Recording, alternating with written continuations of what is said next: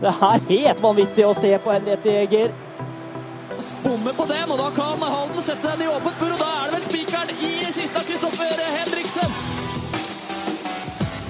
Nå skyter Totto Nordnø, og den går jo i mål av Totto Nordnø! For en skåring! Det er på tide å dra i gang, fyre opp en ny episode av eh, Sportsprat. Vi nærmer oss eh, august, eh, og mm, Daniel og Ole Jakob er på plass begge to, gitt. Ikke dårlig? Jeg rakk i dag. Ja, det er sterkt jobba. Ole Jakob, du har ferie, du. Ferie, og er sommerlig antrukket, fikk jeg høre her i Ja, veldig. Mm. Shorts og kortarmer, så det var litt overtenning nesten. Ja, Noen frekke sokker der også, jeg. Så det var bra. Oi, oi, oi, ja, dem må nesten ta bilde av. Dem var i overkant frekke, syns jeg. Eh, er det gave, eller? Eh, ja, det var faktisk en gave, ja. Ja. Mm. Fra? Eh, fra Maria. Ja. Mm. Da fikk vi svar på det.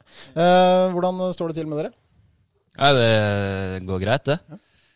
midt i en sånn her eh, leilighetsprosess. Skal flytte inn med kollegaen min, faktisk. Sebastian Eriksen. Så um, vi er på leting etter leilighet i Oslo, så bare skrik ut hvis det er noen som eh, har noe ledig. Nå sitter vi jo med en eiendomsmegler i studio her. Eh, kollegaen vår er jo eiendomsmegler. Men eh, det er kanskje ikke så veldig mye leilighetsmarked i Oslo du er hetest på? Nei, jeg er ikke så veldig inne, ikke så veldig inne i leiemarkedet heller. Men Nei. skulle du kjøpt noe sånn i 20-30-millionersklassen, så kunne jeg kanskje ha sett om jeg skulle hatt noe. Neste år. Mm. Neste år, ja. Du, vi, vi har jo denne Det her er på en måte sesongstart.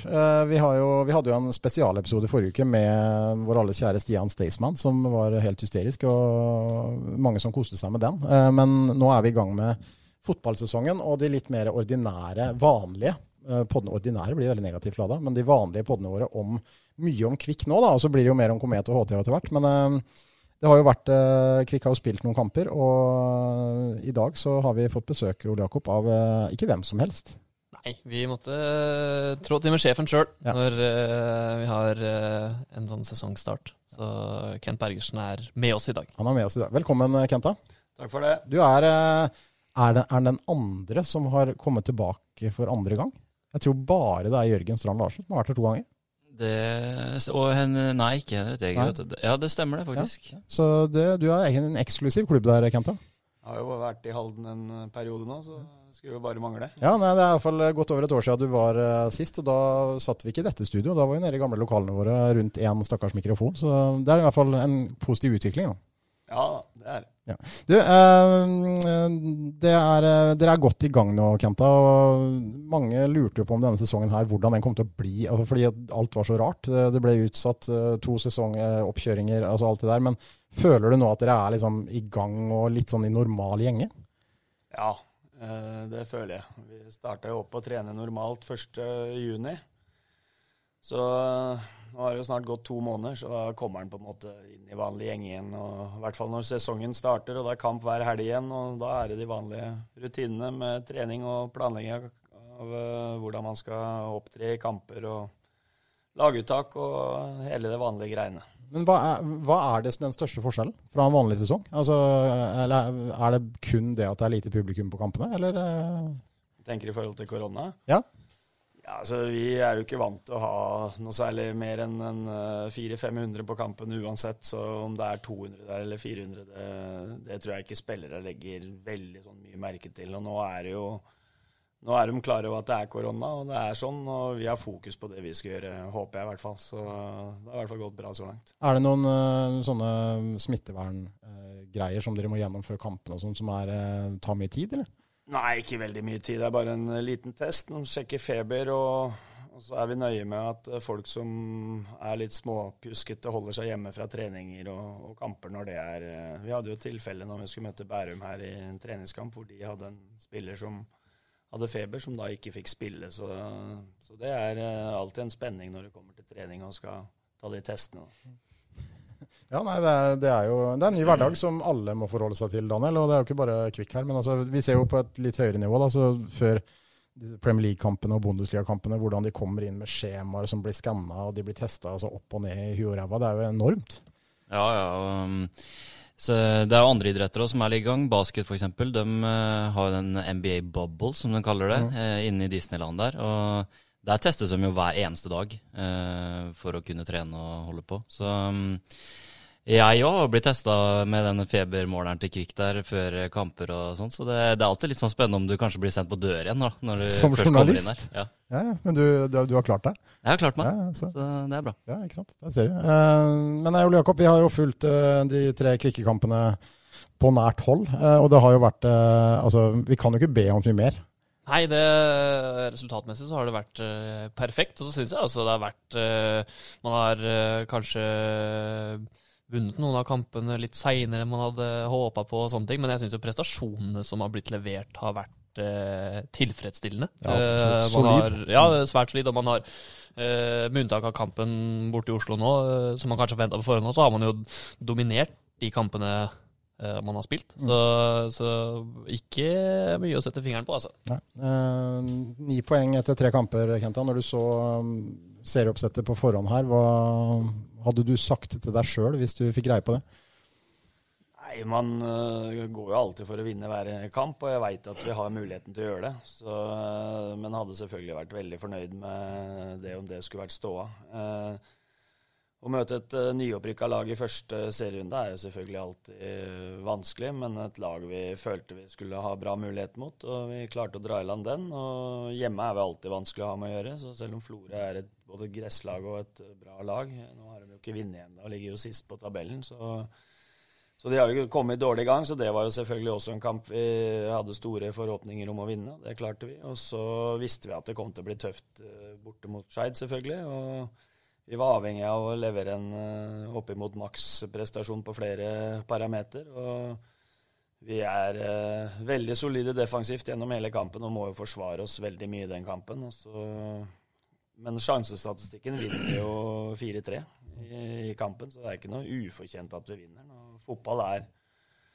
er jo Det er én ting, det er å forsvare seg, og den andre tingen er å angripe. Vi var dyktige nok på begge områdene til å vinne den kampen òg, så så, mye vanskeligere enn uh, Skeid borte får vi nok ikke i denne serien. Så når vi kommer ut med den med tre poeng, så, så bygger det selvtillit og ser at vi har mulighet til å vinne alle kamper i denne avdelingen i, i år òg. Jeg satt og så på den kampen og tenkte Jeg så Daniel sto på sida der med, med kamera, og du stelte deg bak Kvikks mål i starten der. Ikke helt tilfeldig, for det, det er jo sånn som journalist må gjøre et valg, da. Men eh, for en som satt og så kun de første 25 minuttene i den kampen der, og som da så resultatet etterpå, så må ha tenkt hva i alle dager har skjedd her. fordi det er jo ikke noe tvil om det, Daniel, at det, var, det så ut som det var stor forskjell på laga først i, i starten her. Ja, det gjorde det. Um, og attpåtil så fikk jeg bare lov til å bytte side i pause. Så når jeg først hadde valgt en side, så måtte jeg bli der. Okay.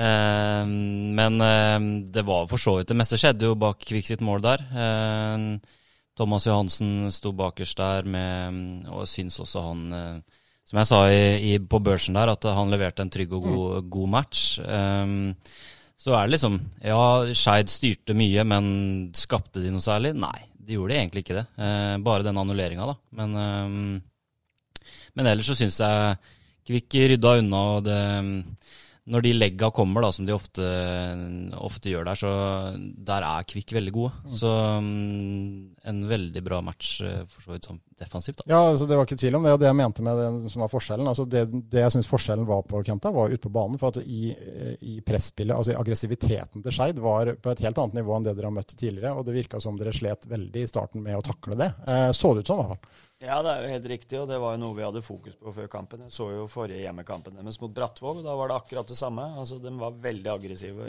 i press og gjenvinning høyt, og vi fikk aldri ro på oss til å få til noe som helst. Eh, Det gjorde at vi ga fra oss ballen veldig ofte, og da måtte vi forsvare oss veldig mye. Og så visste vi det at de ikke klarte å holde den eh, intensiteten oppe gjennom hele kampen. Og når den detter litt i andre omgang, så får vi litt mer ro og litt mer tid, og da klarer vi å få etablert noen angrep som gjør at eh, at vi da klarer å skape nok til å vinne kampen. Mm, Du la om litt underveis der. Eh, Flytta Kevin litt tilbake i banen, eller? Ja, vi prøvde på en måte å starte igjen den vanlige litt sånn 3-5-2, eh, 5-3-2 når vi forsvarte oss høyt. Eh, Men så klarte vi ikke å, å på en måte få satt noe høyt press med to spisser. Og da Det er jo en ny bane på Nordåsen her, en ny kunstgressbane. Den var 70 meter brei.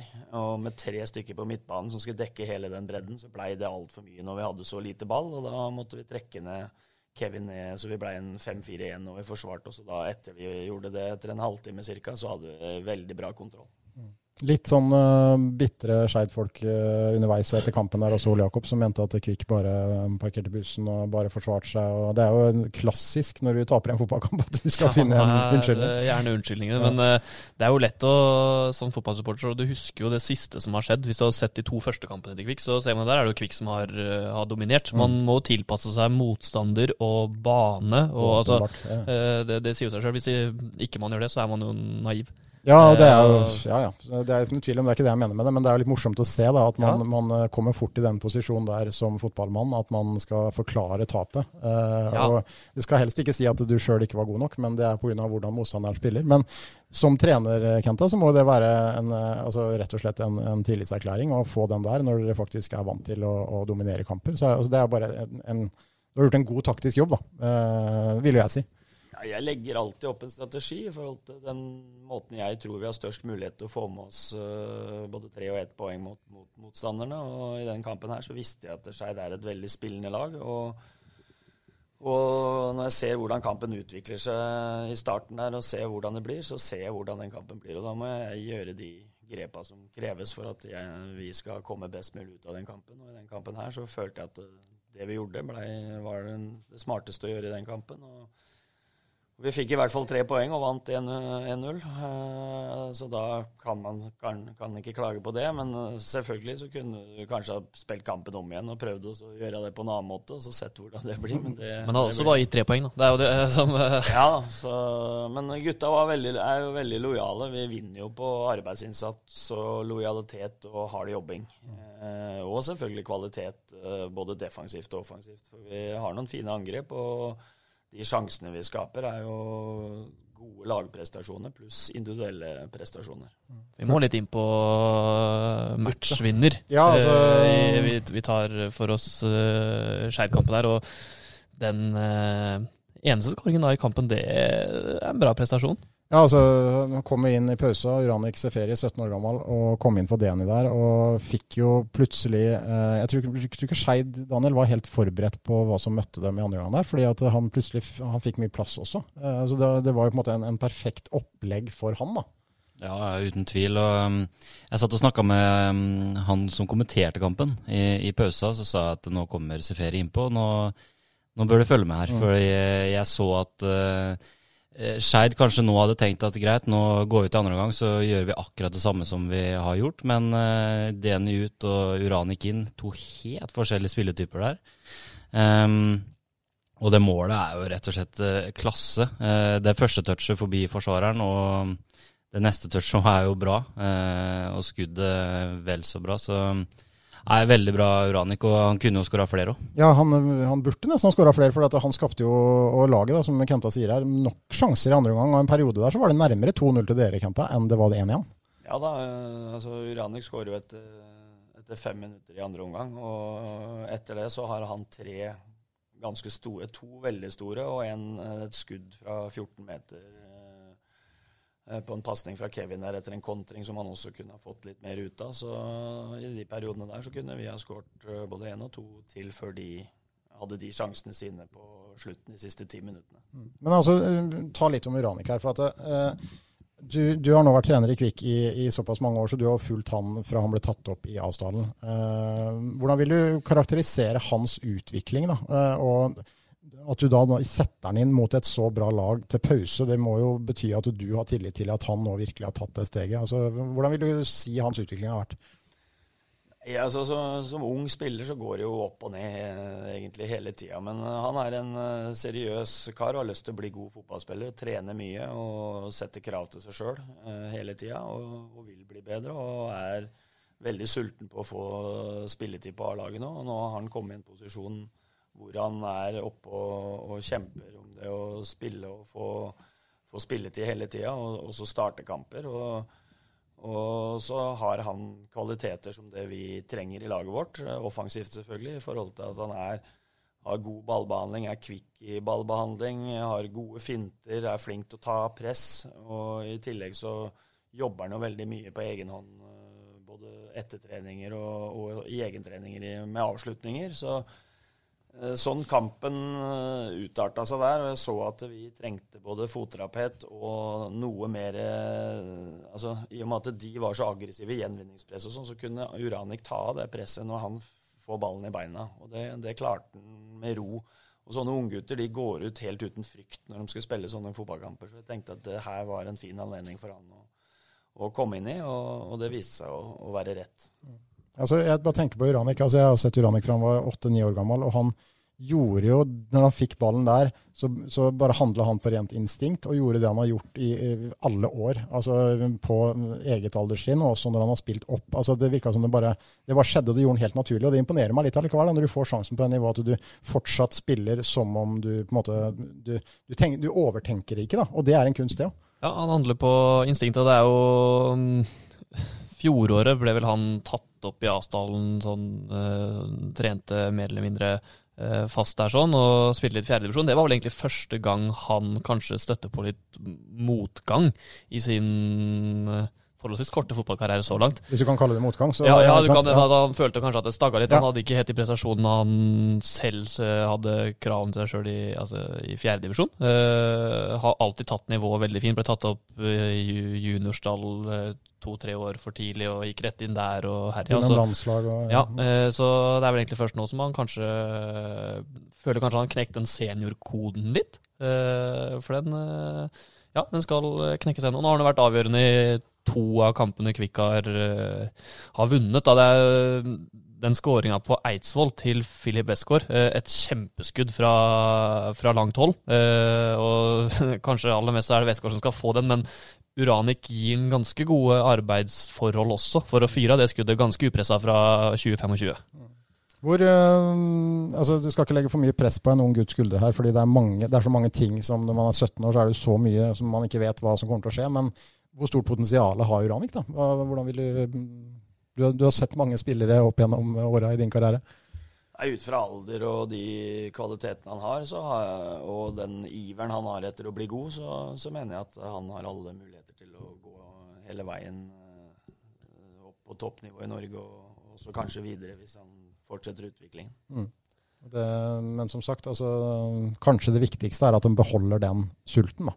Eh, Og holde måte fokuset riktig her. Ja, det første spørsmålet jeg hadde til henne i går når jeg traff henne på trening, var jo har det vært mye positiv oppmerksomhet, og det hadde det selvfølgelig vært. Og klarer du å holde beina godt planta på jorda nå? Ja, ja, jeg var og trente på morgenen i dag. Ja, ikke sant. Jo, men altså, det, og, det, og det er jo enkelt å tenke at det, eh, Daniel, at det er liksom Det må man ha, men det er altså det er, det er vanskelig å sette seg inn i en ung guds hode og som får den oppmerksomheten. For det er nok av eksempler på folk som ikke klarer det.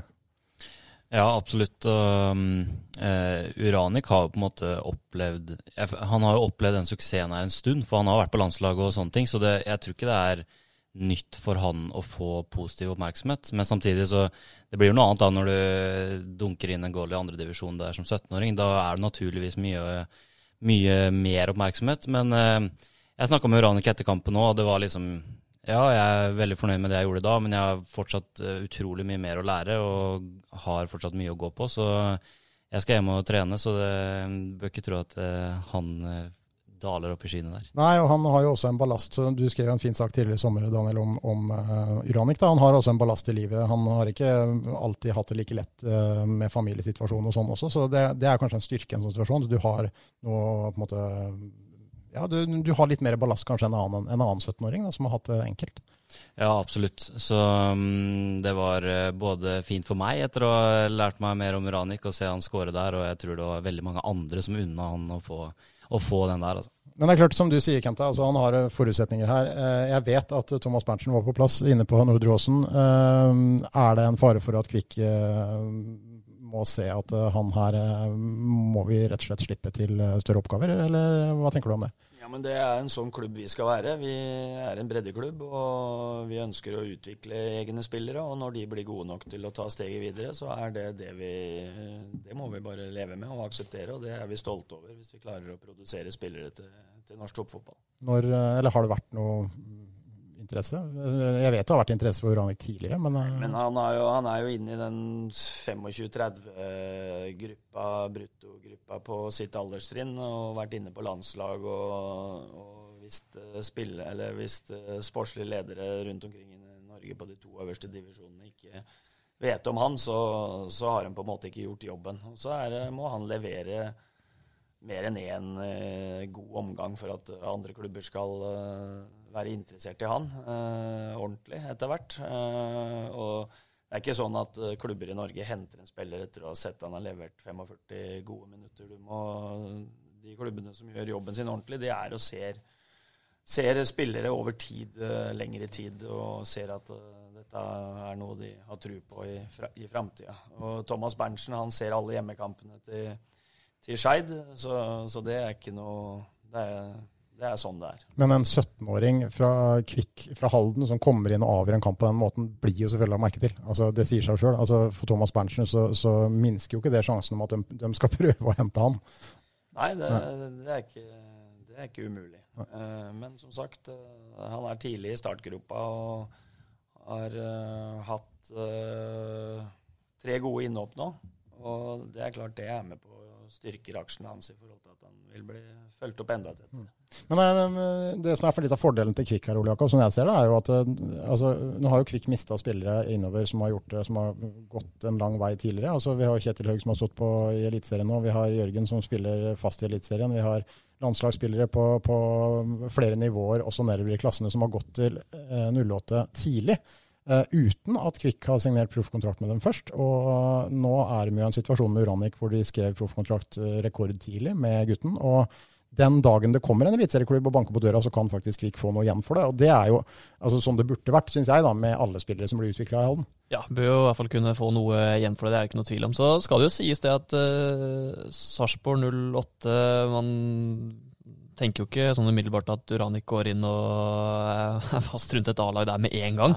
Eh, og andredivisjon du, du har ikke flust av 03-spillere som spiller fast i, i noen andre divisjonsklubber. Så det å først skulle Han er jo ikke engang etablert en elver i Kvikk. Så jeg tenker man har en liten jobb å gå der før uh, man eventuelt har så mye bedre alternativer andre steder. Sitter hjemmefølelsen av, i hvert fall. Ja, og det setter litt i perspektiv, Kenta, når vi ser Åsane og Stjørdalsblink, som dere kjempa mot i fjor, har slått Lillestrøm begge to og gjør det bra i Obos-ligaen. Altså, forskjellen på toppen av andredivisjon og Eliteserien er jo mindre enn noen gang. Ja, det er det ingen tvil om, og det har jeg ment lenge. Uh, det ser vi at det er veldig små differanser der mellom de, de, nivåene. Det ser du også på cupen eh, hvert eneste år, at andredivisjonslag slår ut eh, eliteserielag. Og jeg er ikke overraska over at Åsane og Stjørdalsblink gjør det bra i Obos. De er eh, veldig gode på, på, forskjellige måter. Åsane har sin veldig ball... Possession-orienterte eh, spill, i tillegg til at de er sinnssykt gode på kontringer. Så de, de, er veldig vanskelig å håndtere. Og, og Stjørdalsblink har en voldsom kraft i det de gjør eh, når de vinner ballen. Eh, og har et godt grunnspill i tillegg til å være veldig sterke i kontringsspill og gode på dødball. Så ikke overraska at de gjør det bra i det hele tatt. Men så er det selvfølgelig da uh, Uranik har jo fått sjansen på A-laget tidlig. Uh, han, han, har vært et spesielt talent. Uh, er det noe klubben kan gjøre her, som du tenker, Bergersen? For å, å, måte, det er jo nok av talentfulle spillere i Halden som kanskje har en god framtid. Altså, er det sånn at man bør åpne den døra kanskje litt mer enn man har gjort tidligere? I forhold til? Nei, I forhold til å altså, slippe til folk, slippe til unge gutter på A-laget. Ja, men det, det, gjør vi jo hele tida. Mm. Altså, men det er jo litt sånn igjen nå, da. Nå er det litt sånn Å ja, det er så moro. En 17 du, er du god nok, så spiller du. Mm. Uh, for meg så er det uinteressant om du er 15 eller 35. Uh, eh, jeg eller alle fotballtrenere har lyst til å vinne fotballkamper, og de bruker de som er gode nok. Hadde ikke Uranik vært god nok, så hadde han jo ikke fått muligheten.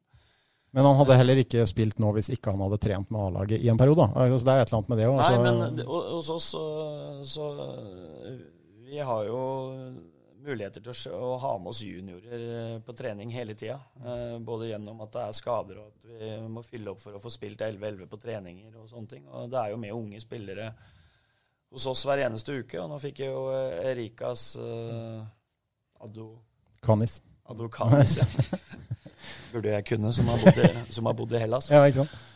Uh, fikk jo også debuten sin nå i helga. Han er jo ikke i avstanden engang, men han har jo trent fast med oss nå helt siden vi starta opp etter uh, korona.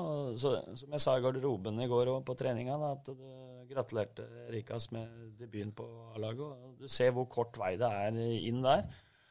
Og, og det, det må, må, de som har lyst til å bli gode fotballspillere og lyst til å spille på A-laget til Kvikk, skjønne at det gjør du jobben og er flink og viser deg fram når du er på A-lagstrening. Når du får muligheten, så ser du hvor kort vei det er inn. Og Det sier jo egentlig sitt også om de mulighetene som f.eks. Erik har fått. Han kom ikke inn på 6-0 mot Fløy på hjemmebane. Mm. Fløya. Fløy. Fløya. Fløya. han kommer inn, selv om det ikke er mange minutter igjen, mm. så i, på kanskje den tøffeste bortebanen i hele divisjonen, på 1-0. Mm. Uh, ja. ja det, er, det, er, det, er, tøft. Og for Kvikk i framtida, Daniel, så er selvfølgelig det å, å, produsere egne spillere og få dem opp på A-laget, er jo selvfølgelig helt avgjørende for Kvikk som uh, eksistens framover. Ja, absolutt. Og før har man liksom uh, snakka litt om at man bør ha en lokal kjerne og alt det der, men nå er det jo det. Mm. Eh, det er mange lokale spillere i det Kvikk-laget som også bidrar mye. Mm. Så um, det er absolutt et uh, godt tegn uh, som Kenta og resten av Kvikk gir til de yngre spillerne, syns jeg i hvert fall. Ja, altså det er det viktigste signalet å sende nedover i klassen her, er jo faktisk å spille dem og, og se her. Altså det her, det her kan være deg eh, om noen år. ikke sant? Men for engasjementet i byen, ja. så jeg må være så ærlig, Joakim Jonsson snakka om det i en podkast tidligere. Det har nada niks å si om du har spiller med elleve lokale spillere. Hvis du vinner, og du, kjemper helt i toppen i, ja. i andredivisjon f.eks., da hadde Kvikk eh, rent bordet og rykka rett opp med en drøss spillere fra Oslo og Hamar og Trondheim og det som var, da hadde du fått engasjement rundt Kvikk. Det er, det er resultatet. Jo, for engasjementet, men jeg tror det har mye å si for rekrutteringa. Uh, så det, det, henger jo sammen. Ja. Altså, du, du, går liksom ikke ene eller andre veien. Så så, sånn som det er hos oss, så er vi, vi er jo avhengig av å ha lokale spillere. For vi har ikke eh, økonomi til å hente eh, veldig mange spillere utenfra. For det koster i forhold til leiligheter, og det koster mye mer i lønn. Så vi er helt avhengig av det. Og troppen vår er på en måte litt sånn tredelt. Det er de lokale fra Halden, og så er det de lokale fra Østfold-området, Viken som det heter nå. Det mhm. er jo hele halve Norge omtrent. og så er det krydra med en tre-fire utenlandske. utenlandske. Det er, det, de trengte ikke være utenlandske, men kunne ha vært fra Tromsø eller Trondheim eller eh, Stavanger for den del. Mm. Eh, så vi har liksom tre-fire der som vi henter inn utafra. Så er det lokal, uh, lokalt og, og Halden. Mm. Ja, spennende, spennende, tanker. Eh, et par ord om Kevin Kranz også. Vi snakka så vidt om han forrige uke, Kenta. Han har, har skåret to mål. Han har, eh, syns jo han har vist seg fram nå i de tre kampene fra en litt annen side og litt mer stabil, hvis alle visste hva som bor i Kevin. Men det virker jo som han har eh, fått tatt mer plass og også presterer bedre nå. Ja, øh, var, han, er, han, er, jo, som du sier, har et stort potensial. Det ser vi jo på trening hver eneste dag. Uh, synes han kunne trent enda bedre i den koronaperioden hvor vi var. Han er ikke veldig selvgående. Vi må være på han for å jage han hele tida. Så er han litt sånn av og på. Han kan se ut som han er helt ferdig etter ti minutter i kampa. Og så står han 90 minutter, så er han kanskje på sitt beste når det er ti minutter igjen. Uh, han har et voldsomt steg med, med ballen og bra skudd. Og, og, har gode ferdigheter, både det i forhold til å slippe ballen og det å kunne gjøre ting sjøl. Så han har vært viktig for oss i, i starten her nå, men han, han, har enda mer å gå på. Mm. Men det er klart, etter at Josef Scheib forsvant, så snakka vi jo mye om det at det var andre som måtte ta, ta opp hansken litt. Og Kevin er jo definitivt en av dem som har gjort det, og som må fortsette med det. Ja, og som vi, som vi er helt avhengig av. Så jeg håper han bare blir bedre utover i sesongen. Har jo starta sesongen da med tre seire, Daniel, uten at en spiss har kommet på skåringslista. Det er litt spesielt. Ja, eh, det er det. Det er en styrke og øh, kanskje et problem, jeg vet ikke. Ja, øh, men det, det, blir jo litt sånn når man ikke har den der naturlige eneren som skal stå der og dunke inn goller. Det er liksom, som jeg og Kent har prata om før starten her, det er tre spisser som stiller relativt likt. da. Peder kanskje litt i førersetet der i forhold til at han er litt yngre, litt mer kreativ, eh, kan gjøre ting med ball eh, og sånn. Men uh, Peder leverte bra mot Florø, skada mot Skeid. Og um, vi får håpe at han også får åpna den kontoen snart, for da um, kan man få litt den effekten som kanskje Ranik føler han har nå, da. Så um, Nei, eh, ikke noe svakhet har det vist seg å være ennå, da. Nei, Men eh, man vil jo alltid ha frontmenn som skårer mål. Ja, hvordan ser du på den situasjonen med spissene deres nå, Kenta? Altså, det er tre spillere som Daniel nevner her, som, som uh, konkurrerer om én eller to plasser. Da. Ja, nei, Vi er jo klar over situasjonen. Uh, og det er klart at spisser lever jo litt av det å skåre mål og, og, ha selvtillit gjennom å gjøre det. Nå når de ikke gjør det, så, så vil kanskje de bli prega av det etter hvert. Men jeg tror kanskje litt av det blir borte så lenge vi vinner fotballkamper. Uh, og jeg er heller ikke så veldig sånn, uh, opptatt av hvem det er som gjør måla våre, egentlig. Bare de jobber hardt og at vi jobber sammen som et lag, så, så er ikke det like viktig. Men jeg er jo klar over det at det er ingen Bjørn har kanskje en rekord som å ha skåret litt mål i andre divisjon tidligere. Øystein har jo aldri egentlig gjort det veldig En del i fjor, i og for seg. En del i fjor, eh, men han skårte tre i en kamp mot et bunnlag og to-tre straffer. Mm. Uh, og Peder har jo ikke levert på det nivået her i det hele tatt tidligere, så, så vi er klar over det at, det at, det kan bli en utfordring for oss. Men uh, de skal ikke ha, føle noe press på at de skal uh, skåre mål for at vi skal vinne kamper. Det gjør vi sammen som et lag. Og de jobber beinhardt hele tida, og måla de kommer til å komme. Og det er også sånn at Hvis du har tre spillere og kanskje én eller to av dem spiller, så har du også en som kan komme inn som holder et bra nivå, som kan utgjøre en forskjell som innbytter. Ja, ja. Mm. Alle de har forskjellige kvaliteter mm. og som vi vil ha bruk for i de forskjellige kampene. Og I tillegg, Kevin kan også spille, spille spiss, Urani kan spille tier. Så, så vi har eh, andre alternativer der også som vi kun, kan bruke. Litt synd at uh, Peder var skada mot Skeid, egentlig. For jeg tror han hadde passa litt bra inn på topp der. Mm. Eh, når man hadde trengt å holde i ball og, og skape litt sjøl, sånn som Uranik gjorde. da. Så synd at han ikke ja, var med der. Men Der gjorde Bjørn en bra jobb også, syns jeg. Mm. Uh, I kampen mot, uh, mot Skeid.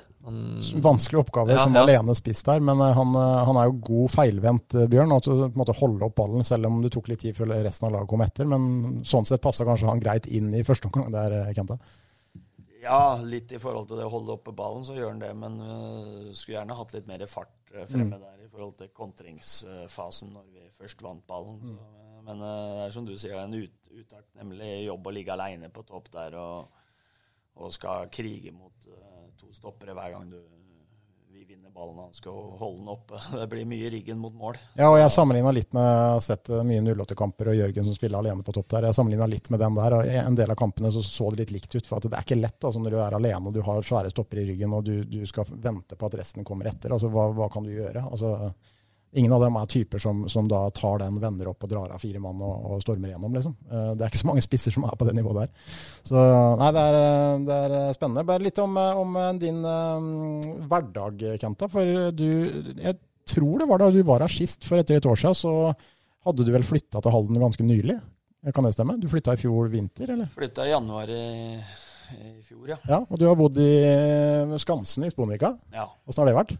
Det har vært etter hvert blitt veldig hyggelig. Ja. Eh, vi har fått blitt kjent med noen gode naboer og en tidligere medspiller i Christer Arnesen. og en annen fotballinteressert uh, dude i Rudi Fremstad. Så vi har, uh, har uh, hatt noen kilometer i skauen inn i Sponvika der og, og, trent bra i koronaperioden. Ja, I tillegg at det blir litt sosialt med litt kortspill og greier på kvelda litt innimellom der. Så det, det har satsa har vært uh, veldig hyggelig. Men nå uh, ser det ut som at det uh, huset som jeg bor i, blir solgt. Så at jeg skal faktisk på en visning på en leilighet inn i byen her nå i, i, dag. Så får vi se hva som skjer der videre. Ok, Så det er ikke det, er ikke det at du nødvendigvis vil flytte, men du er nødt til det?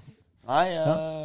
i utgangspunktet har slått meg veldig godt til ro der nå og trivdes veldig godt. Så jeg skulle gjerne ønska å fortsette å bo der. Men når huset selges, så Bergersen ut på nye jaktmarker. Spørre megleren her om det er noe annet i Sponvika. Det var vel et hus til 11 millioner her som ble solgt der for et par uker siden. Må snakke med Haris først, bare, så løser det seg. Ja, det huset der hadde vært noe. Uh, nei, nei, men Det er spennende. Men du, du, har jo da bodd, der, bodd i Halden en periode, og det, og det, funker bra for deg. Altså, det er klart det er lettere for deg og, i forhold til treninger, i forhold til å, men det funker ellers også, i forhold til familie? og i forhold til... Ja. ja. Uh, jeg har jo bodd rundt hele verden de siste 40 åra, så, så, så, det er ikke noe, det er ikke noe problem for meg å, å finne meg til rette i, et, i en ny by.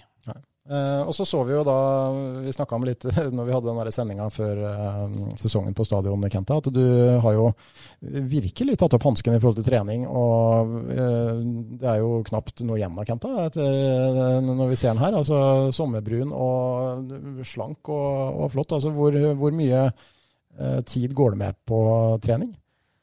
Nei, det, altså jeg har, fra 2. januar så har jeg jo vært ute og trent eh, sånn rundt timen, eh, time og kvarter hver eneste dag. eh, Helt fram til vi starta serien. Og så merker jeg det at når vi starter med det, så, så blir tida litt verre. Så det har blitt mye mindre trening etter at vi starta opp serien og full fart med fotballen. Da er det det som tar mesteparten av tida. Og da, så skal jeg få inn noen treninger og litt sånn nå, så må jeg nok prioritere litt annerledes og komme meg litt tidligere opp om morgenen igjen. Men eh, kosthold òg, eller bare trening? Kosthold òg, ja. Så tatt tak i begge deler og tatt av meg noen kilo. Det trengtes. Ja, nei, det, er, eh, det er jo godt å se. Altså, det er eh, kontinuitet det dreier seg om, Ole Jakob. Du er også ivrig på løpefronten om dagen. Jeg, hver gang jeg snakker med deg, så er du ute og jogger. Det er sant, det er bare ferie og ikke noe annet å finne på. Så bare for å ha sagt det, da, han jogger jo forbi der jeg bor, i Ja, ja, ja. og det er et helt annet tempo enn det jeg har på mine turer. Jeg tenker at det er greit å legge en sånn sløyfe opp forbi Kenta og vise at uh, du, du, du trenger en spiss som scorer mål, ikke sant. Så, Det er helt riktig, og han er ikke den eneste. Jeg har noen på laget vårt òg som oh, ja. faktisk kommer susende forbi der innimellom. Alle legger løypa Full innom spurt forbi der.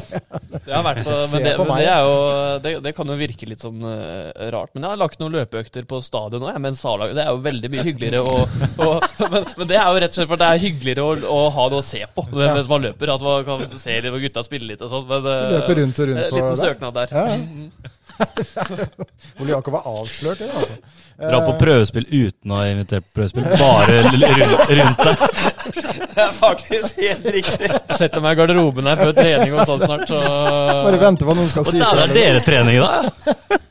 Jeg revolusjonerer hele prøvespillet. Det har forandra seg litt i Kvikk eh, siden jeg starta her for tre og et halvt år siden. Da var det, da var det faktisk Da var det sånn? Ja, men det Det var var det? det. Ja, det, det var jo Det jeg husker på junior og sånn i år, så var det sånn at plutselig så kunne det være noen som var på strupe, da. Som bare var der. Slang og så- Ja, ja, men du kan være med og spille. Det er en god taktikk for mange, det. Men eh, det er greit å holde seg litt i form. Jeg snakka med Morten Ulkleiv her før vi gikk på en annen som som trener Brann, han, tror jeg. Eh, Jeg tror jeg kunne, for det er en 5000 meter, kunne matcha Kunne løpt bedre i dag enn jeg gjorde da jeg spilte fotball. Men, du hadde eh, ikke matcha Scott McTominay? Nei, det hadde jeg ikke. Men det er jo en helt annen type Jeg har vært med på noen økter med 16-åringen heter Kvikk. øh, Fire mot fire-økter, og da, da er jeg jo helt pumpa etterpå. Ja. Så det er jo litt, øh, litt forskjell. Ja, det er eh, litt forskjell å spille fotball og bare løpe. Men eh, Daniel, du, vi har jo sittet her og ledd av Ole Jakob som eh, har eh, med raske briller og kondomdress og grenseritt og hele den pakka der. Eh, det er ikke rent sjelden jeg ser bilder på sosiale medier av deg som er omtrent eh, en ren kopi. Eh, så du har kasta deg på. Jeg har kasta meg på, ja. Eh, først så kjefter jeg på den, og så blir jeg med sjøl. Så eh, jeg har funnet sykkelen, ja. Ja. Det har jeg. Til og med kjøpt ny sykkel òg, så det, det er jo fullstendig hodemist. Ja, hvordan, Men, eh, hvordan går det? Nei, det går fint, det, altså. Eh, det går bedre og bedre for hver tur. Eh, men jeg er jo ikke noe fjellklatrer ennå, for å si det sånn. Eh, mer en sånn hushovd offseason der. Ja. Eh, men eh, nei, det blir bra. Det grenser litt til neste år, så da har jeg sagt det her. Er det, er det far eller som eh, drar deg med, eller? Eh, det jeg sykler alene, men jeg har sykla med pappa to ganger. da. Men uh, han er mer gira på ski, vet du, så Oh, ja. Så han er seig på sykkelen, da. ja, han um, holder følge med meg, ja. Det, det, det gjør han. Det vil jeg tro. Nei, men Da gleder vi oss neste år, Ole Jakob. Uh, hadde jo vært moro med en duell mellom Herft og Austrheim i grenserittet. Det hadde vært gøy å ordne et lag. Så vi hadde hatt sånn sportsprat-sykkelklubb ja. med en hel gjeng som sykla sammen der. Det, kanskje det. Kanskje det hadde vært noe for deg og Bergersen? Eller er du på to hjul? Er du en kløpper der, eller? Nei, men eh, jeg burde jo Alle sier til meg at jeg burde jo det, for jeg har dårlige knær. Og det kunne ha vært en fin måte å avlaste de beina på innimellom og sykle. Så, men jeg har ikke fått uh, ordna meg med sykkel ennå. Jeg føler at Problemet med sykling er at man må være ganske streng mot seg sjøl. Fordi det, det, det Du kan sykle uten å, gjøre alt, uten å få altfor mye effekt av det, for å si det sånn. Det, du kan ta deg en rolig tur, og så kunne du like gjerne droppa og, og gjort noe, føler jeg. Men, eh, så vær litt streng mot deg sjøl hvis du skal sykle og trene. For meg så funker det bedre med golf. Eh, Ja. Hvis jeg først skal bruke masse tid på noe, så bruker jeg heller mer tid på golf. Eh, Åssen går det med golfkarrieren din, Bergersen? Nei, det nå ble det helt eh, slutt på når koronaen eh, Eller når vi starta sesongen. Ja. Så, men det blei litt under koronaperioden. Ja. Det var en av de få tingene man faktisk kunne gjøre, var frisbee-golf og golf. Så det er mange som har eh, begynt å slenge seg på golfbølgen i, i år, altså. Ja. Mye folk på Ja. golfparken. Skal vi ta Eh, litt om veien videre? Nå, Ja.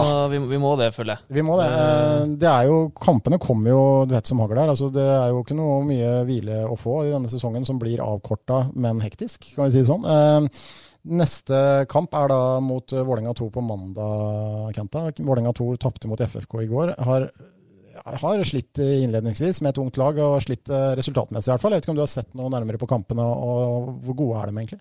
Jo, jeg har sett dem i to av de tre kampene de har spilt. Jeg så den i går mot Fredrikstad, og så den første mot Fløya. Uh, så bare fikk jeg med meg resultatet fra Brattvåg-kampen, hvor de tapte ganske stort. Så ja, de har slitt litt i starten. Det er litt blanding. De har med en tre-fire fra, fra Asdalen, og så er det masse unge, lovende spillere som, med gode ferdigheter. så vi må ta de, på, ta de, seriøst, og vi møter et godt lag med mange kvikke, gode fotballspillere. Så vi må, må være godt forberedt til den. Nå skal vi få med oss noe av den kampen. Må ta dem riktig. Altså jeg mener, Skal man slå et lag med mange unge, med kvikke spillere med kanskje ikke den rutinen, så er det jo nettopp på de tinga der. da. Eh, på fysikk, eh, rutine, duellstyrke, altså de tinga der. Ja, nå har vi dem hjemme på gress. og Sånn erfaringsmessig så, så er jo ikke de så godt vant med, med, det underlaget. Eh, det har vi erfart. Vi har jo spilt mot Lillestrøm 2, Strømsgodset 2 og de lagene der tidligere. Så vi, vi, vet jo litt at eh, det kan være en utfordring for dem. Så jeg er glad vi har dem hjemme. Mm. Eh, FFK venter jo da om noen uker. Det, ikke, det, begynner å nærme seg også det. Og det er jo faktisk bare dere to som har full pott nå, Kenta. og mange hadde vel selvfølgelig venta å se Fredrikstad helt oppi der. Eh, kanskje litt overraskende, og ikke minst for Fredrikstad-folk sjøl, at Kvikk er der igjen. Eh, det er jo like gøy hver gang. Eh, hva, hva tenker du om altså, fordi Er det litt sånn nå at mange hadde trodd at det skulle bli liksom en litt sånn nedtur etter i fjor og vanskelig å gjenskape, og så er det plutselig der med ni poeng etter tre kamper, og, og at forventningene er der og blir skrudd høyt igjen? da?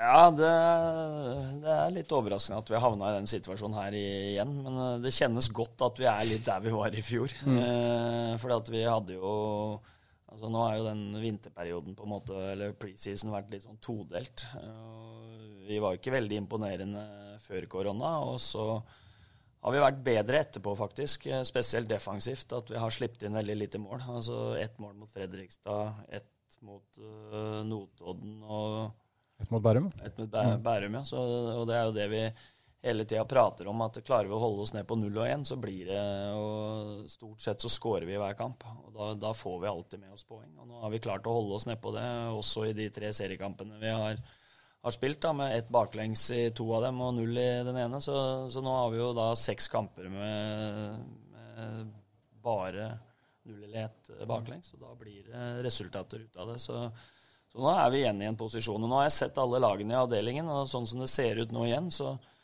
så, så ser jeg det at vi har muligheten til å være med i toppen i år. Og hvis vi klarer å holde opp det, de prestasjonene som vi har hatt så langt. Mm. Um, FFK er jo et kapittel for seg sjøl. Uh, vi satt jo og meldte litt med hverandre, vi tre programledere her underveis i treningskampen inne i Fredrikstad. Når Kvikk uh, ja. tapte ufortjent, uh, syns jeg, i den kampen der. Uh, da satt jo kommentatorene Svein Beistrøm og Christian Bolstad, Daniel, i kjent Fredrikstad-stil, og snakka selvfølgelig mest om hjemmelaget. Det er greit. Men de viser jo også at de har fullstendig ingen koll, ingen respekt for Kvikk whatsoever, når de omtaler f.eks. Jakob Madsen Lund, som har spilt sju år fast på Kvikks A-lag. og også spilt fast på et lag som havna over Fredrikstad året før, og omtaler han Han ser spennende ut. Uh, det ser ut som en, en, fin, en fin, spiller. Uh, og det er litt sånn Sånn fungerer folk i Fredrikstad. Altså, hva, hva er det med Fredrikstad-folk som gjør dem så lett å mislike for alle andre i Østfold? Det, det, er jo et godt spørsmål. For jeg har, ja, et ledende liksom, spørsmål, men Det er jo bare det at de er sånn de er. Ja. For det er jo bare med, Det første jeg gjorde når uh, Kvikk slo Skeid det er å gå inn på Twitter. Ja. Fordi da er det opp og ned med bare drit om uh, det, er, det, er, jo et ord som går igjen, da. Det er jo at det er flyt. flyt altså Kvikk har hatt flyt i tre år, de nå. Mm, de taper ikke fotballkampen. Det er bare, bare flyt, flyt liksom. Er det. det. er ingen prestasjoner i bildet, det er bare flyt. Så det er jo greit nok. Og eh, Det hadde vært noe annet hvis det var med litt glimt i øyet og sånn, men er, de er blodseriøse når de mener at det er bare flyt. Men eh, det er jo morsomt å bare se på. Eh, nå eh, jeg, jeg, skrev jo i går at jeg tror det blir opprykk. Ja. Men går eh, jeg går hardt ut. ja. Det gjør jeg, for jeg har sett eh, litt på kalenderen der. Ja. Eh, så jeg, jeg, jeg har troa. Og eh, jeg tror at FFK de har ikke imponert, dem heller. Eh, kommer de til Hallen stadion, da, eh, av poeng med Kvikk Det blir ikke gøy for dem å komme til Hallen stadion nå heller. Altså. Nei, det gjør ikke det. Det men altså, det, det som slår meg litt, er at de mener ikke noe vondt med det. Men det er bare, altså, jeg tror egentlig ikke at de, de Men de bare er sånn. Altså, de, de, Ja. Jeg vet ikke hva som skjer når du vokser opp i Fredrikstad og i det fotballmiljøet som gjør at du, du automatisk er større og bedre enn de andre. Men Jokke Jonsson sa jo dette her på den podkasten før sesongen i Fredrikstad. Jeg vet ikke om du hørte det, Kenta, men han skrev det jo også i en sånn blogg at Fredrikstad kommer til å rykke opp. Fordi de har størst budsjett og størst øh, liksom, øh, mest penger. Eh, Da, derfor kommer FFK til å rykke opp. Det har de sagt nå, jeg vet ikke hvor mange år. De har sagt at vi, vi fortjener å være høyere, vi skal være høyere. Men hvorfor lærer de aldri? Du har jo spilt deg sjøl også. Det, det er jo et eller annet rart. Er det Glomma, utløpet av Glomma hvor det skjer noe med vannet, eller det, hva, hva er det for noe? Nei, jeg, jeg vet ikke, men jeg har et inntrykk av Jeg da, som ikke er fra Halden, jeg oppfatter ikke på samme måten som dere fra Halden gjør. Jeg ser ikke helt jeg, hele veien at de er sånn. Altså, jeg ser jo og hører litt av det der sjøl også, når jeg hører de kommenterer de kampene til Fredrikstad. Det gjør jeg jo at de skal slå de med så og så mange mål, og de skal være mye bedre på det der. Men Sånn er ikke norsk fotball lenger, og ikke i mange andre land heller. Altså, jeg, jeg følger jo med på mange lag. Altså, jeg ser Kongsvinger nå, jeg ser HamKam, hvor de driver hele tida og prater om at nei, vi skal, øh, nå har vi tapt mot Åsane, nyopprykka lag, vi har tapt mot Stjørdalsblink, øh, nyopprykka lag, og disse lagene skal vi slå. Men er, hvorfor skal de slå de lagene? Altså, eh, det er et sånt uttrykk at det er ingen koffert med fullt av millioner som har vunnet noen fotballkamper. Altså Det er de som er dyktige og flinke og som jobber bra på det de skal være gode på, som, som vinner fotballkamper. Og, og de lagene der, de, sånn som Åsane og Stjørdalsblink, var de veldig flinke i fjor og kommet bra ut i eh, førstedivisjon i år. og da, da har de muligheter. Og det er ingen automatikk i at Fredrikstad heller rykker opp i år øh, kontra en fem-seks andre lag som er i den avdelingen, selv om de har eh, andre forutsetninger enn mange av lagene. Nei, og det er litt sånn For meg da, så blir det litt sånn at når man da i fjor da, eh, havna bak, kom kortest ut i duellen mot Stjørdalsblink og Kvikk med eh, langt større ressurser, så man lærer jo ikke av, det, av, av fortida. Eh, Man går på den samme på en måte greia hver eneste gang, og det fascinerer meg, Ole Jakob, hvorfor ikke tilsynelatende folk i Fredrikstad vil lære av fortida heller. Nei, altså, Det går kanskje på at man, man tenker at en bør gå opp, da. Det er jo heller det at Ja. altså, rammene er Ja. satt. Det er jo det som, eh, som er. Men det er folka som jobber i klubben, har vel da ikke gjort eh, gode nok eh, Jeg tror ikke det er Joakim. Heie liksom, altså, som sitter der og Nei, sprer det, det i hele tatt. Men, men jeg tror det er, det, det, det er jo Kulturen. Spillerne som er henta, er Det er jo gode fotballspillere og sånne ting, men det må være jobben som gjøres på trening og forberedelser inn til matcher. Jeg tror jo at uh, Kvikk der har ja, i hvert fall i divisjon. eh, nesten i en klasse for seg sjøl når det kommer til forberedelser til kamper. Hvordan man har fått til, altså, man har gjort mest mulig ut av de ressursene man har. da. Eh, gått så inn i detalj på hver eneste motstander. Visst akkurat hva som kommer. Eh, Kent sa det før eh, til sesongen i fjor. Det var, vel, det var vel ikke noen kamper hvor dere ble tatt på senga. Eh, så, så helt unik nesten, da, med, med hvordan forberedelsen blir gjort. Og det bærer frukter, det iallfall når man eh, Forskjellen på spillerne er ikke så enorm. Uh, og da er det som den jobben som gjøres eh, i forkant, og selvfølgelig underveis i kampene, som. Altså jeg tror i hvert fall ikke det er miljø i eh, klubben og i blant spillerne heller som er problemet her. For jeg tror ikke spillerne sjøl Han sa jo Ludvig Begby nå, som hadde fått litt eh, meldinger av Dardan, som var ute og mente at han kjente seg ikke igjen. Og jeg, jeg tror ikke nødvendigvis det er spillerne, jeg tror det er heller kulturen og miljøet rundt som, eh, som, som bare er sånn, og de klarer ikke å komme ut av det. Journalister i Fredrikstad Blad f.eks. som skriver på Twitter at Kvikk eh, ble rundspilt av Skeid, og eh, det var ran og ikke sant. De er hele tida på den derre at eh, det er vi som i utgangspunktet skal være best. Da. Uh, og hvis man lurer på hvorfor da alle andre ønsker at man skal mislykkes, så er det egentlig bare å se seg sjøl i speilet. Uh, så enkelt er det. Uh, jeg, tror Fredrikstad kommer til å rykke opp. Uh, Ja, jeg, ja, jeg gjør jo det. Og det er greit. hvis dere rykker opp, så fortjener dere det. Men hvis dere lurer på hvorfor alle andre håper dere mislykkes, så se dere sjøl i speilet. Det er min Men jeg skal si så, vi trenger jo egentlig Fredrikstad opp. Ja, for Selvfølgelig del. Altså, gjør man jo det. Det er en svær klubb. Men ja, man må gjøre jobben òg. Kult å ha de andre divisjonene. Ja, det, er, det, er, Det er det. er veldig gøy nå. sånn, man, gleder seg, og det jo Det blir jo litt som uh, på et litt annet nivå Kvikk og Tisteren. Og Det jo, altså, Kvikk 2 og Tisteren er en kamp du gleder deg til i året. Det er, du møter uh, folk man kjenner, og folk du har så veldig veldig lyst til å slå. Uh, Ja, nei, det er sant det. Er det bekymringsfullt, eh, Kenta, at breddefotballen eh, altså, Dere har jo et andre lag som skal spille fjerdedivisjon forhåpentligvis snart. Eh, De trenger matching, de gutta der òg.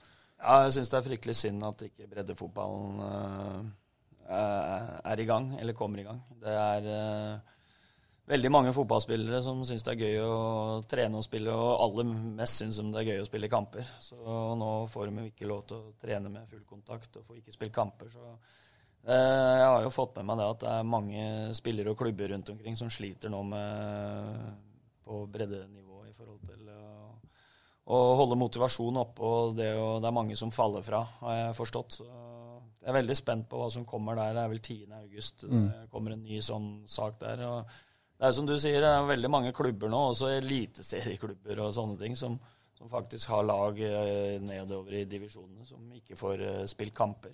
Så det er mange fotballspillere i dag i Norge som ikke får gjort det.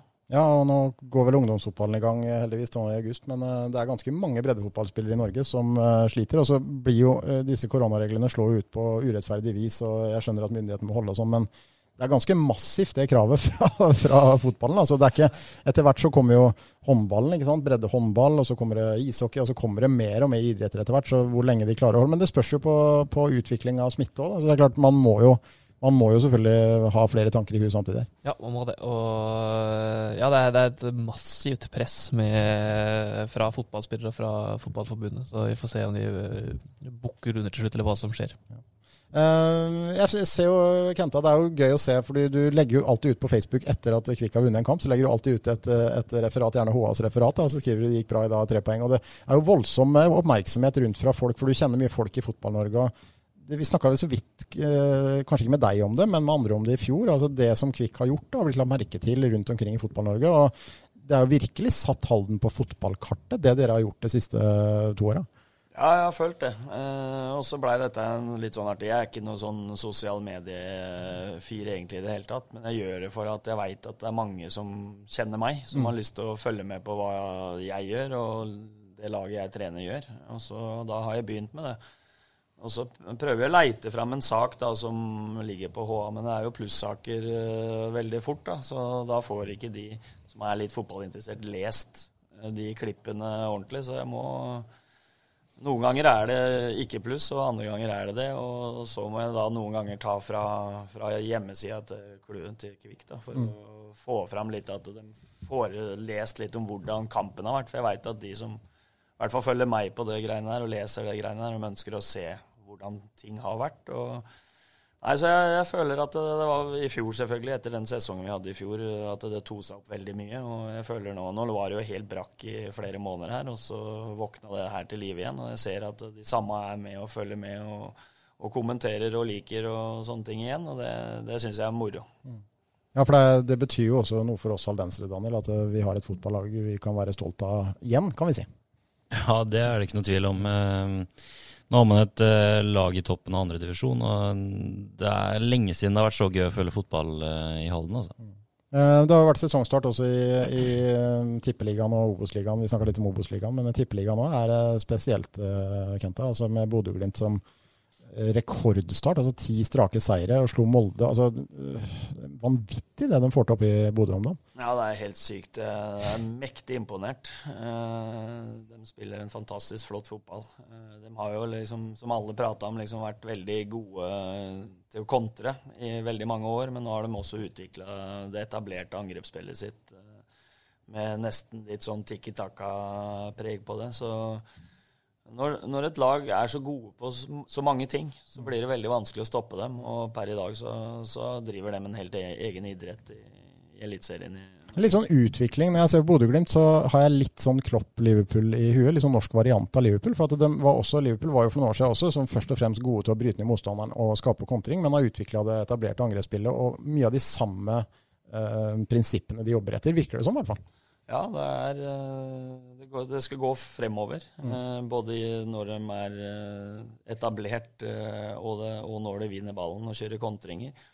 Og det, ja, så det skal være fremover. Så det er kraft, og det er teknikk, og det er samhandling, og det er, eh, ja, det er egentlig alt. Så, og når et lag blir så godt som det Bodø-Glimt har, har blitt, og lagene etter hvert nå skal prøve å stoppe dem på den og den måten, og de er gode på det og det og det, så virker det som at de er i forkant og utvikler seg hele tida. På at de eh, er forberedt på det og utvikler videre det de må hele tida for at eh, de vet at motstanderne nå prøver på en måte og De tror at de har funnet nøkkelen på hvordan de skal stoppe dem, og så har de på en måte vært i forkant og, og kan enda mer, for å si det sånn. Så. Og, de- og den sjøltilliten du oppnår da, Ole Jakob, ved å vinne så mange ja, det, sånn Liverpool vant og vant og vant, og vant, og da motstanderen, hva, hva skal vi finne på? Den sjøltilliten det gir da, til et lag, er jo helt avgjørende. Ja, du går jo inn til en eh, kamp med følelsen at du er uovervinnelig. Man fikk litt av samme vibbene når man så uten å sammenligne forbi, men intervju med kvikkespillere etter kamper i fjor, og at man, man får den eh, go-en i laget. Så for en trener da, så er det viktig å mm, fortelle spillerne at man må ikke, gå, man må ikke bli overmodig inn i, inn i matchene, samtidig som man, det er en sånn vanskelig inngang til kamper det for trenere, tror jeg. For du kan jo ikke, du må ikke være for forsiktig heller. Du skal jo inn og ha den samme gutsen og go-en i, i team-talken før, før match. Samtidig så må man ikke gå i den fella at man undervurderer noen, at man blir ja, rett og slett overmodig. Ja. Ja, og Det har jo vart i godt over to år nå, Kenta, med Kviks A-lag. Dere har vunnet fryktelig mange fotballkamper. og er det litt sånn at altså, spillerne har en go helt naturlig? altså For deg som trener er det liksom sånn at du føler at den, den, den lever sitt eget liv, omtrent? Den der viljen og den go-en? Ja, Det er det som imponerer meg, at vi er så fortsatt veldig sultne, og at vi går ned i kjelleren hver eneste gang. Og at vi klarer å ha den eh, motivasjonen og den forståelsen for det. At vi skjønner at uh, går vi ikke eh, ned i kjelleren i dag heller, så, så taper vi. Altså Så små Altså Vi er ikke noe i utgangspunktet eh, noe bedre fotballag enn veldig mange av dem vi møter i denne avdelingen her. Vi, vi gjør oss fortjent å vinne de kampene, for at vi vil litt mer enn motstandere i de kampene vi vinner. Det er der det ligger litt. og som du sier da, når du har gjort dette her i to år over to år i strekk, så, så, så, så er det litt som Ole Jakob var litt inne på her. Føler, dette husker jeg fra sjøl når jeg spilte i Rosenborg i den tida òg. At du, liksom, du føler deg nesten sånn uovervinnelig og sterk. Og at du, selv om det butter, så vet du at nei, dette kan vi snu. Står det uavgjort når det er igjen ti minutter? Nei, jeg, jeg, jeg tror på at vi, her kan, kan vi fort sette igjen på slutten. Og, og litt sånn mm. Når du har den, det mentale her, tror jeg spiller stor rolle. rolle. Og Det er klart at det er både mentalt viktig for Kvikk, men det er jo skummelt for motstanderen òg. Når de ser at det her skjer jo gang etter gang, og Kvikk taper jo ikke fotballkamper. Kommer man inn i siste ti da, på 1-1, så vet man at det, her kommer Kvikk til å få en sjanse til slutt. Og da, Det også hjelper jo Kvikk, for da blir motstanderen mer stressa. Det er dobbel effekt, for Kvikk føler seg trygge, og motstanderne blir utrygge. Mm. Så det er, du får liksom dobbel ut, uttelling. Når, når du leser om disse lagene som sliter nå, da, Kongsvinger, HamKam, flere av de lagene som, som sliter, så, så går jo Alt de prater om, er jo det mentale.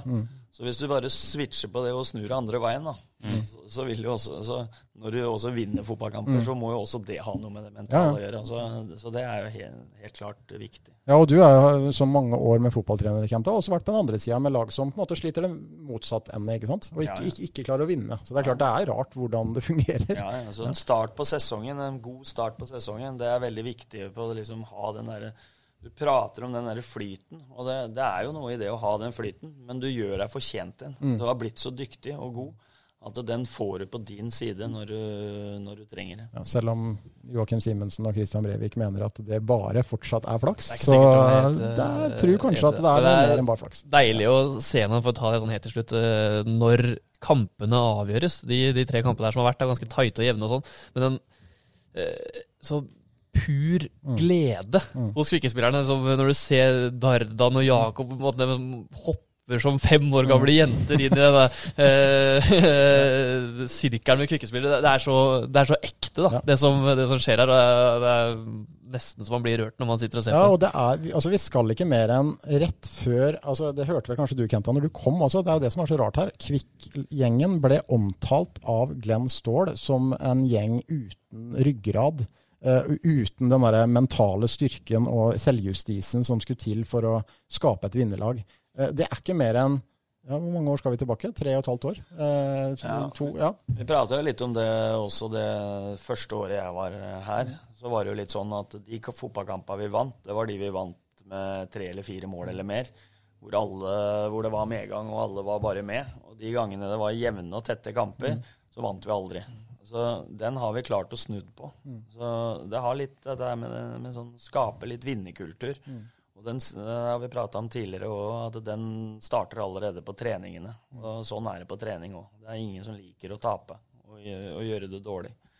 Og den drar du med deg også inn i kamper, selvfølgelig. Kanskje det var um, avslutningsorda fra Glenn Ståhl som var det som skulle til. Ja, at det man skal gi en liten sånn uh, At man får en sånn, et spark i ræva, og Ja, det går en Ja, Nei, faen men igjen. altså, jeg tror det er en god kombinasjon av uh, en god jobb av Kenta og teamet rundt, og ikke minst at, eh, at spillerne har gjort seg fortjent over eh, hard jobbing over tid. Da. Eh, det er jo det som gir resultater i, i lengden, tror jeg. Eh, så det er en god match, alt sammen.